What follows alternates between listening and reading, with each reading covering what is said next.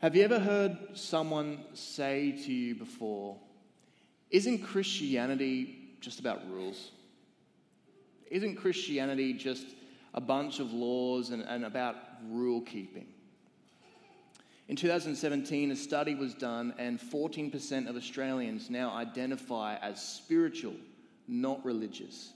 Spiritual, but not religious. They don't see God, they don't see the divine in traditional religion, in places like Christianity, so they've gone elsewhere. Were they right to do that? Is Christianity just full of laws and regulations and rule keeping? Is that what the Bible is about? Or is there something deeper going on? Something far more compelling, something far more beautiful, something far more innate to our desires as human beings? We're going to be asking those exact questions this morning. And we're going to be doing that by looking at Leviticus 16. Now, if you know Leviticus, you're probably thinking, Ben, you've just shot yourself in the foot. You're going to a book full of laws to talk about how Christianity isn't about laws. What's going on? Well, you're right. If you haven't read Leviticus before, it's one of those books that Christians often skip over when they're reading. It's pretty heavy going, chapter after chapter, verse after verse, laws and regulations. And they've got some weird laws in there as well, like you can't eat shellfish. Apparently, it makes you selfish. I am a dad now, I'm allowed to make dad jokes. You can't wear clothes with mixed fibers. I checked my shirt today, it's 100% viscose, so I'm all right with that one.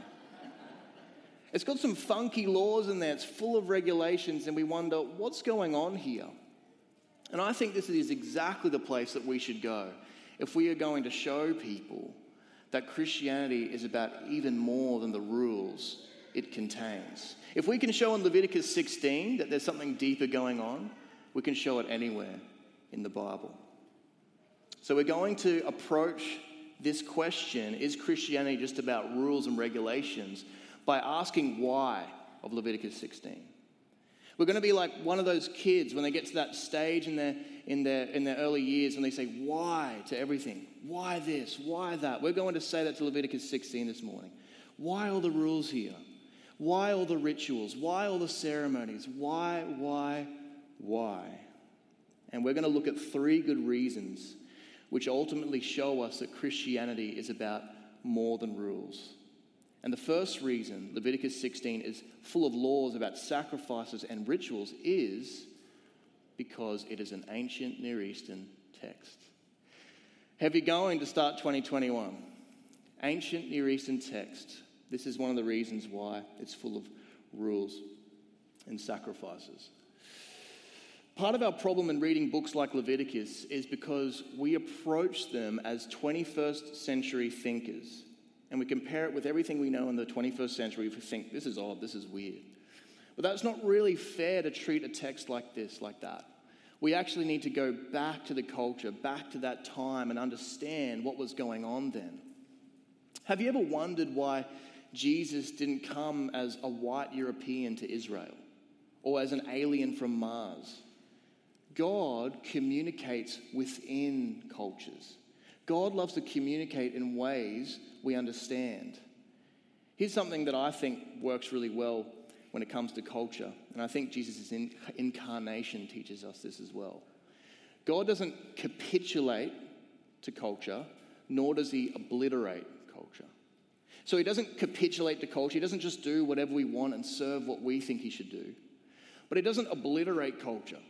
He doesn't come from an alien, as an alien from Mars speaking a language we don't know. He works within culture and he helps us to understand and he distinguishes himself from it to teach us about who he is. And in the same way, he worked within the ancient Near East. Here is a map of the ancient Near East. Apologies about the pixelation there. But if we ever look over here, this is the ancient Near East, this whole map here. Down the bottom here is kind of like North Africa, this was Egypt. This is the promised land where Israel eventually took place. This is where the Hittite Empire is, where kind of Turkey is today and Europe. And then this area here is pretty much what we would call the Middle East today, the ancient Near Eastern world. Now, in the ancient Near Eastern world, sacrifices and rituals were part and parcel of the culture. They were part of everyday life temples, sacrifices, gods. For ancient Near Eastern people, the temple was the place where heaven intersected with earth, the place where the divine was able to be connected with and accessed. And God was communicating to Israel in this kind of culture. So he worked within it. but we can learn a bit more about him by looking at how he distinguishes himself from the other spiritual practices of the day. For example, you will find in the ancient Near East that their rituals, their practices are full of what we call incantations words, phrases, spells, things that they had to say in order for the ritual to be effective. It's interesting because the ancient Near East is full of it, but Israel's re- laws, Israel's rituals, are completely, it's completely missing from it. Let me give you an example of one ritual in that area. So there's a Hittite ritual which outlines how to prevent a spiritual threat from harming a king. How to prevent a spiritual threat from harming the king. And it gave the king specific words, incantations that he needed to say in order to make the ritual effective. So here's part of what he had to say. I'll read it to you word for word. In the matter about which I prayed to you, listen to me, moon god, my lord. That omen which you gave, if you found fault with me, witness that I have given you straight away these substitutes. These take, but let me go free. See, I, the king, have come in person to your sanctuary and have given you these substitutes. Consider this substitution. Let these die, but let me not die. Now, in the ritual, he's actually referring to three human beings here. He takes three human beings and he asks the threatening God to consider them his substitute. And it gets even worse. He takes a prisoner out and he dresses him up as the king. He puts robes on him and everything and he says to the gods, This is the king, not me. This is the king. Afflict him, curse him, let him die. Now, in that day and age, it wasn't a great thing to be like a celebrity doppelganger. You didn't want to look like the king in that sort of time. If you were living back then and the king started asking, What sort of robe size do you wear? What sort of crown do you wear? You'd hightail it out of the Hittite Empire straight away. You wouldn't want to end up being one of these substitutes that he had. This was the kind of culture that Israel operated in. Now, not only did God graciously provide them with animals instead of human beings, but incantations are completely non existent in Israel's rituals. Why does that matter? Why am I telling you this? Because when we create gods in our own image, we inevitably end up creating gods that are harsh, that are cruel, gods that we have to manipulate, that we have to work up to get them to help us, to give us their favor. But when the true God revealed himself to Israel, he didn't leave them guessing about how to stay in a good relationship with him. They didn't have to add all sorts of words and work themselves up and add exclamation marks to what they were saying to secure his favor. Actually, Leviticus 16 is a very gracious gift. At the beginning, it's very clear that the Lord gave them this ceremony. They didn't have to guess and trying to work it out. And it was gracious. They could trust that the God had given this to them, and that if they did it, they would be at one with Him. That they would be at one with Him. That's one of the things I've found in studying some of the ancient Near Eastern religions. They mischaracterize God. Their gods seem to be harsh, difficult to please, unpredictable. But Yahweh, the true God, the God of the Bible, reveals himself as the Lord, the Lord, a God merciful and gracious, slow to anger, and abounding in steadfast love and faithfulness, keeping steadfast love for thousands, forgiving iniquity and transgression and sin, but who will by no means clear the guilty. If you read Leviticus 16 through ancient Near Eastern eyes, you do see an elaborate ritual. Yes, that was common. But you also see a trustworthy ritual, something that God Himself had given to the people to maintain their relationship with Him. Leviticus 16 is full of grace. Now, one of the other things I've found in studying other ancient Near Eastern rituals is that they minimize the human problem. I'm not an expert, but of the texts I've read, I've hardly ever found personal repentance involved. In fact, most of them blamed whatever was going on on an evil spirit. That out there, not me, that out there is the problem. Let's deal with that. Let's do a ritual to deal with that. But that's only part of our problem. Our problem is actually much greater than that. And we'll discover what our problem exactly is by asking why again of Leviticus 16. Why are all these rituals and rules in here? Well, another reason is because they're dealing with our problem. Because they're dealing with our problem. The ceremony in our chapter is what we call the Day of Atonement. The Day of Atonement. It was probably, other than the Passover, it was the biggest day in the Jewish calendar. They call it Yom Kippur. Yom Kippur. It was all about ensuring that God and the people could remain together. That's why we use the English word atonement. If you break that down, it means at one-ment. It was about enabling the people and God to be at one, to maintain fellowship. And there are two goats that are offered in this ritual as a sin offering for the people because there were two essential problems being dealt with. Let me just read some of the verses from Leviticus 16 to you, and then I'll explain them. Starting in verse 7. Then he shall take the two goats, so Aaron the high priest shall take the two goats and set them before the Lord at the entrance of the tent of meeting. And Aaron shall cast lots over the two goats, one lot for the Lord, and the other lot for Azazel. And Aaron shall present the goat on which the lot fell for the Lord and use it as a sin offering. But the goat on which the lot fell for Azazel shall be presented alive before the Lord to make atonement over it, that it may be sent away into the wilderness to Azazel. We'll explain what Azazel is later on. The ESV from which I'm reading leaves that, that Hebrew word untranslated so we can decide for ourselves what it means. It's a, it's a difficult one for many people.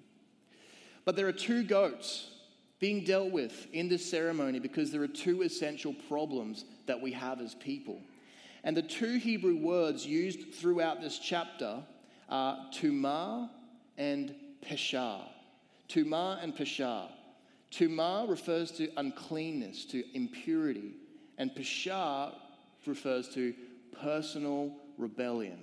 Tumah and peshah.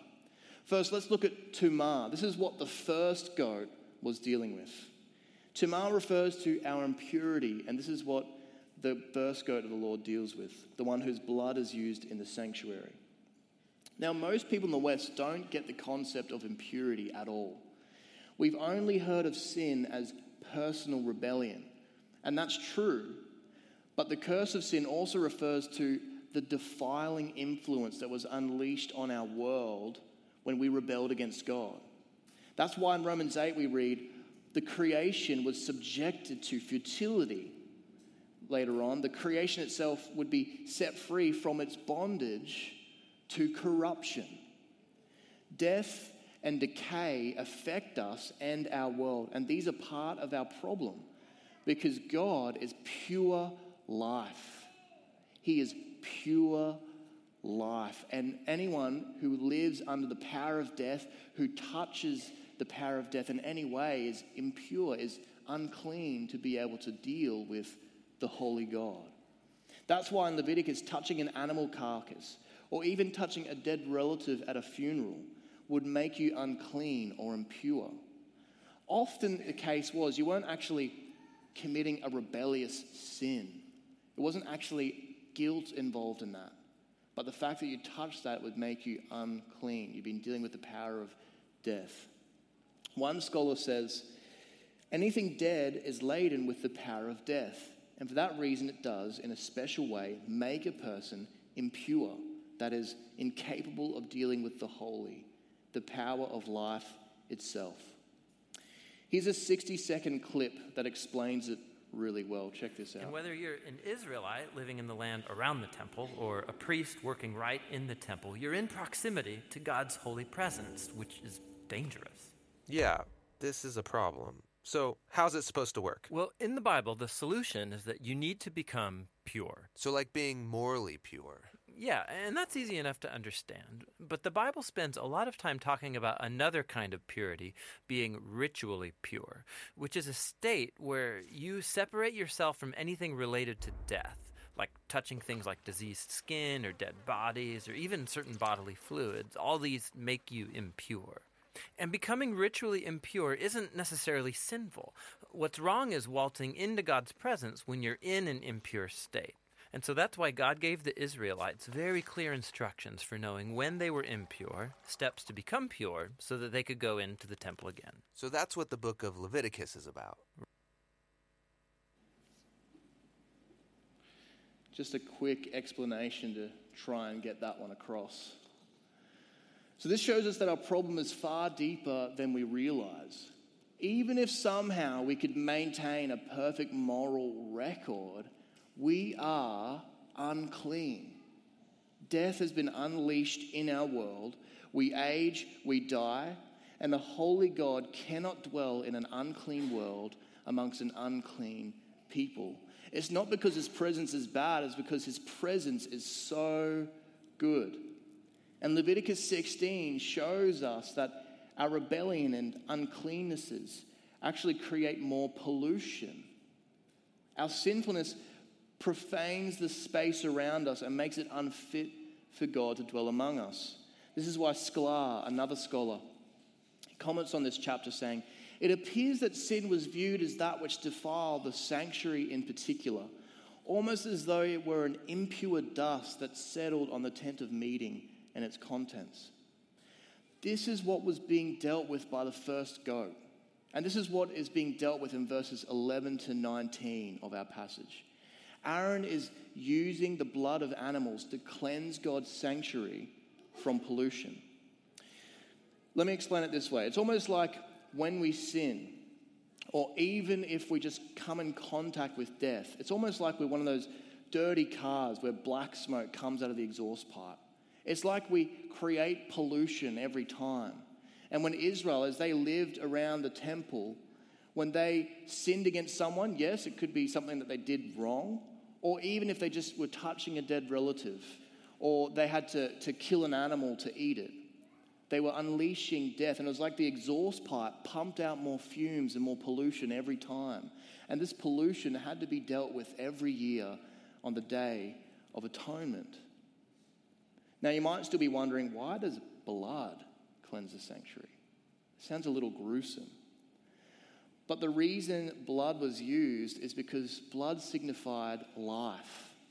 Leviticus 17:11 says the life of the flesh is in the blood, and I've given it for you on the altar to make atonement for your souls. For it is the blood that makes atonement by the life.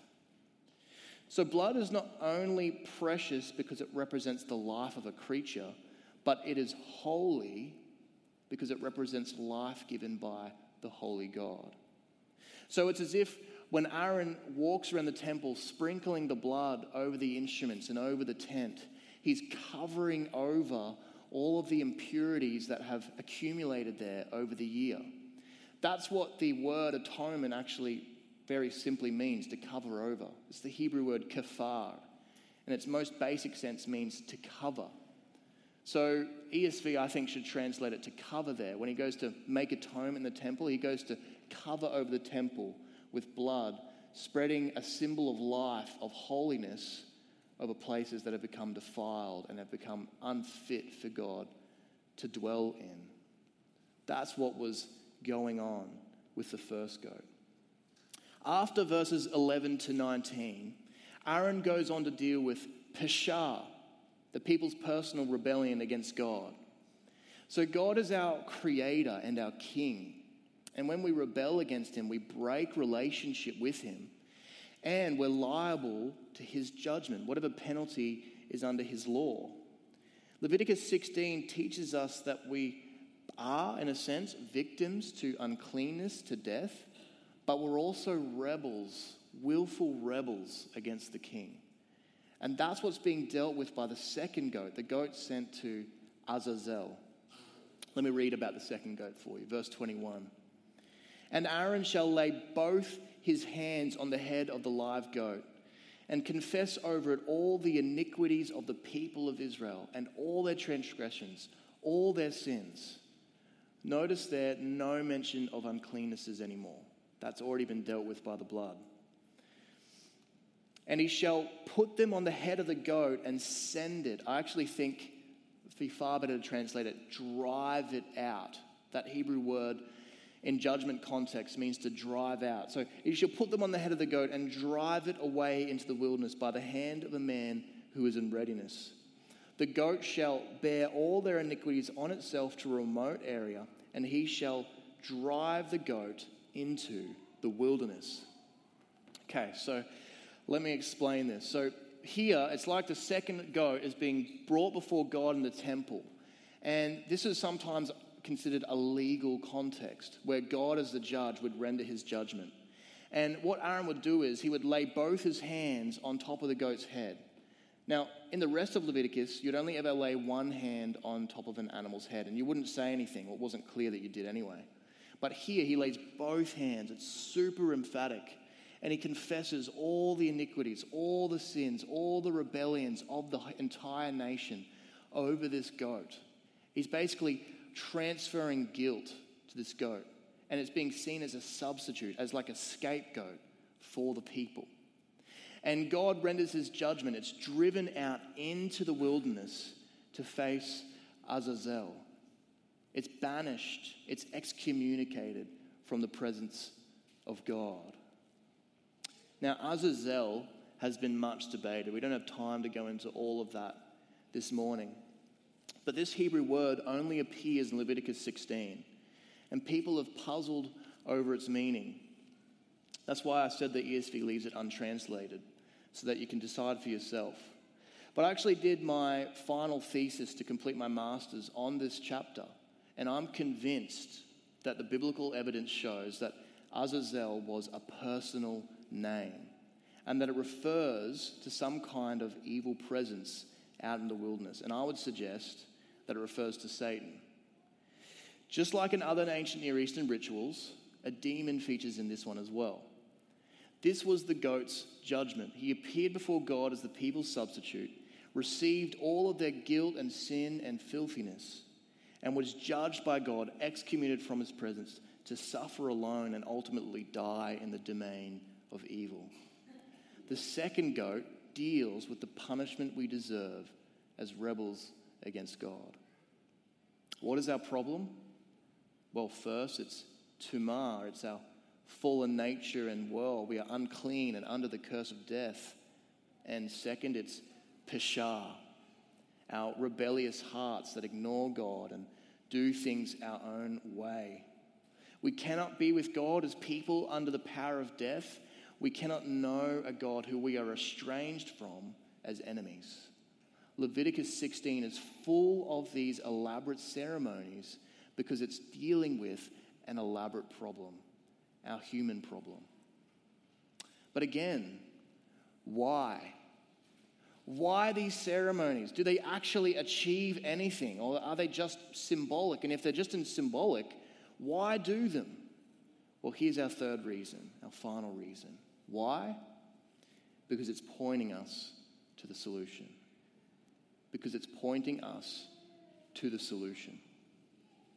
These rituals were never actually meant to end our problem. They were only ever signposts pointing forward to the ultimate, the true solution. Hebrews 10. Hebrews is a great book to interpret Leviticus. Hebrews 10 says, In these sacrifices there is a reminder of sins every year for it is impossible for the blood of bulls and goats to actually take away sins. It was a ceremony, but it pointed forward to something real, something lasting. It pointed forward to Jesus. Jesus chose to fulfill everything that these two goats symbolized, even though he knew that it meant bloodshed for him and judgment and accursedness. Hebrews again says, Under the law, almost everything is purified with blood, and without the shedding of blood, there is no forgiveness of sins. Thus, it was necessary for the copies of the heavenly things to be purified with these rites. It's like there's a true temple in heaven. But the heavenly things themselves with better sacrifices than these. For Christ has entered not into holy places made with hands, which are copies of the true things, but into heaven itself, now to appear in the presence of God on our behalf as our high priest. Nor was it to offer himself repeatedly, as the high priest enters the holy places every year with blood not his own. For then he would have had to suffer repeatedly since the foundation of the world. But as it is, he has appeared once for all at the end of the ages to put away sin by the sacrifice of himself. And just as it is appointed for man to die once, and after that comes judgment, so Christ, having been offered once to bear the sins of many, will appear a second time, not to deal with sin, but to save those who are eagerly waiting for him. Did you catch that? Jesus entered into the real temple, into heaven, the hotspot of God's presence. And it's as if he took his own blood in there and cleansed away all the impurities, all the sins, all the rebellions that were before God, everything that was before God's attention. And he bore the sins of many and suffered under them so that rebels could be forgiven. He has cleansed away our tumah, and just like the second goat, he has served the penalty for our peshah. He stood in our place. And God placed all of our guilt and shame and rebellions upon him, and he was banished from God's presence out to Golgotha, the place of the skull, to confront Satan and to die on a God forsaken cross. Only after Jesus had died did people finally understand why Leviticus 16 existed and what other ancient promises like those found in Isaiah 53 meant. I'm going to read a large section of Isaiah 53 because it's just so beautiful and fits so well with what we've learned. And it's about this mysterious servant that God had promised would save his people, a servant that we now know is Jesus. Isaiah 53, it's not up on the screen, but I'm going to read it for us from the CSB translation. Verse 3 He was despised and rejected by men, a man of suffering who knew what sickness was. He was like someone people turned away from. He was despised, and we didn't value him.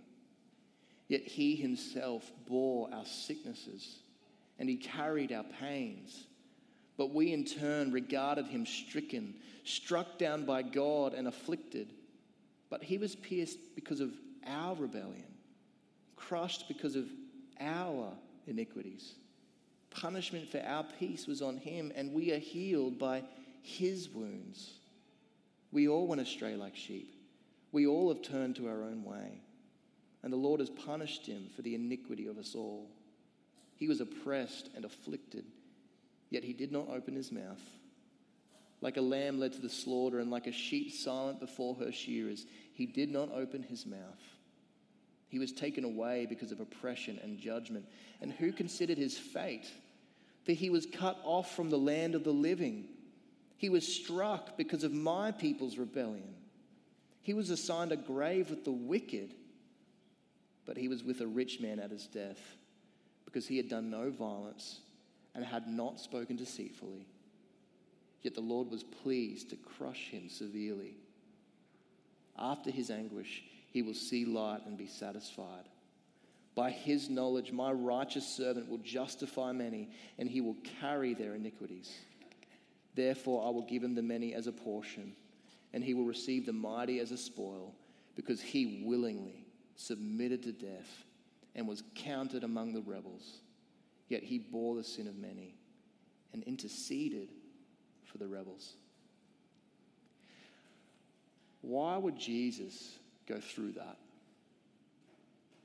Why would Jesus, God in the flesh, go through that kind of judgment, that kind of horrific sentence. The reason? Well, even in old, dusty law books like Leviticus, it has always been about relationship for God. It has always been about relationship with his people. And because he loves his people, he went through that to save them, to reconcile them, to deal with their problem so that they could know him personally. The rules are not there for rules' sake. The rules are there because they were part of God's plan and process to restore his fellowship with us. Leviticus 26 says, I will make my dwelling among you, and my soul shall not abhor you. And I will walk among you, and will be your God, and you shall be my people. God, through Jesus, has overcome every single barrier that stopped him from being with us. Through Jesus, God has overcome every single barrier that prevented him from being with us. Did you know that God wants to dwell with you? God wants relationship with you. God wants you to know Him personally, deeply, authentically. And He went through everything He did at the cross just to show you so clearly how good His heart is, how full of love He is and to deal with the problems that stood between us and Him. So we're free now to have relationship with God, to really to get to know Him by reading the Bible, by talking to Him, by doing everyday life with Him. A lady called Mary Slessor. She lived in the 19th century in Scotland. She came to understand that God wants this kind of relationship with us. So she got to know him very personally. And he affected her so much that her biographer says she came to love him more than she loved even her own safety. Livingstone, he tells us a bit more about her. He said, Most of all, it was the story of Christ that she pored over and thought about, his divine majesty the beauty and grace of his life, the passion of his death on the cross that affected her inexpressibly. But it was his love, so strong, so tender, that won her devotion and filled her with happiness and peace that suffused her inner life like sunshine. In return, she loved him with a love so intense that it was often a pain. As the years passed, she surrendered more and more to his influence and was ready for any duty she was called upon to do for him, no matter how humbling or exacting it might be. It was this passion of love and gratitude, this abandonment of self, this longing for service that carried her into her life work. You see, Mary Slessor discovered the meaning of life. Mary Slessor discovered that life, it's about knowing God. It's about relationship with Him. This is what the whole Bible has been working towards. It's about fellowship with Him. And as she got to know God, it filled her heart with love and it completely transformed her life. She ended up serving in some of the most dangerous places in the world to tell other people about this love, about Jesus. Christianity is not about rules. It has them for good reasons, but right at the heart of it is a person. Christianity is about Christ. Christianity is about relationship with God. Do you now see why all those rules were in there in Leviticus 16? Even in a passage full of laws, a path was being charted to the cross to the place where God would bridge the gap between him and his people. God's intention has always, always been to restore our relationship with him. Do you enjoy that today? Where are you at with God? Maybe you're here this morning, maybe you're online with us, and you haven't experienced ever a relationship with God. Maybe you, you long for what Mary Slessor experienced the presence of God, the love of God that infuses your inner life like sunshine.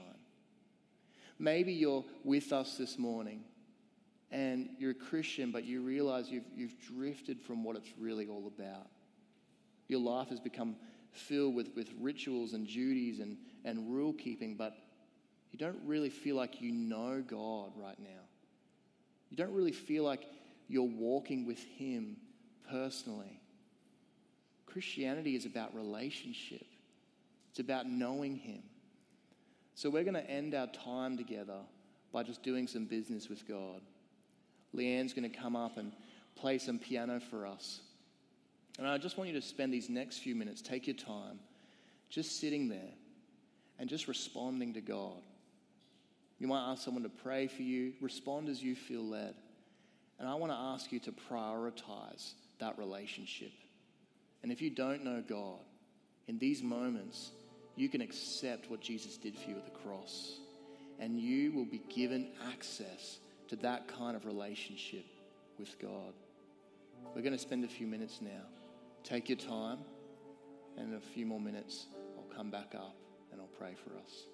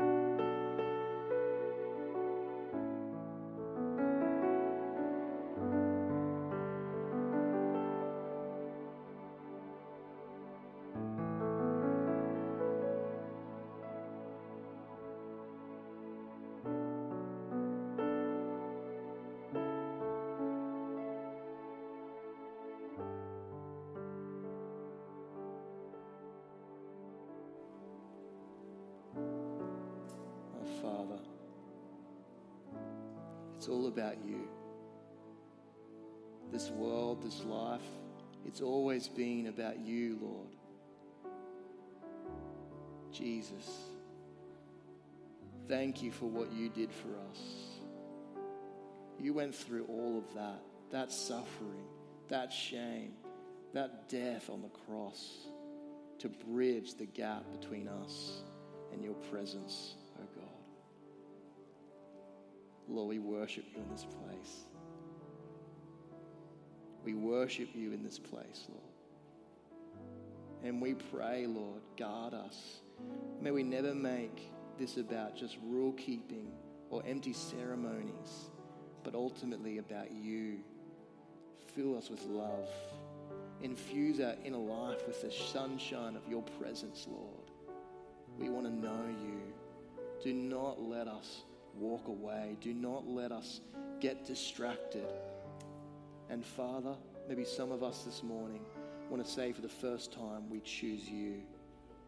Jesus, we thank you for saving us from our sin, from our rebellion, from our uncleanness, from our judgment.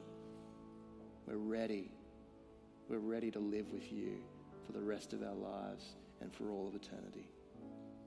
Lord, we bless your name in this place. We pray this through Jesus because he has secured this relationship. Amen. Amen. Would you stand with me, church? We're going to sing one last song right now. And I just want to bless you with these words from 2 Corinthians before we do. The grace of the Lord Jesus Christ and the love of God and the fellowship of the Holy Spirit be with you all. Amen.